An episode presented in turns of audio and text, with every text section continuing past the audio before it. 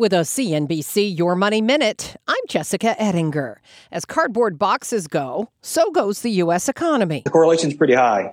You got uh, staples, food, beverage, right? If you go to a grocery mm-hmm. store, you'll see uh, produce in the box, that cardboard boxes, Amazon, right? Pretty good indicator for uh, the economy. And Jefferies analyst Philip Ng tells CNBC the container board indicator is slowing. Container board, cardboard boxes, is a pretty good proxy for the economy. And it shouldn't be a surprise, right? FedEx cut numbers. I mean, when you saw Walmart and Target cut back, the containerboard guys certainly felt it, and we're seeing that dynamic accelerate. Now, there are many ways to measure the health of the economy. The cardboard box business is just one.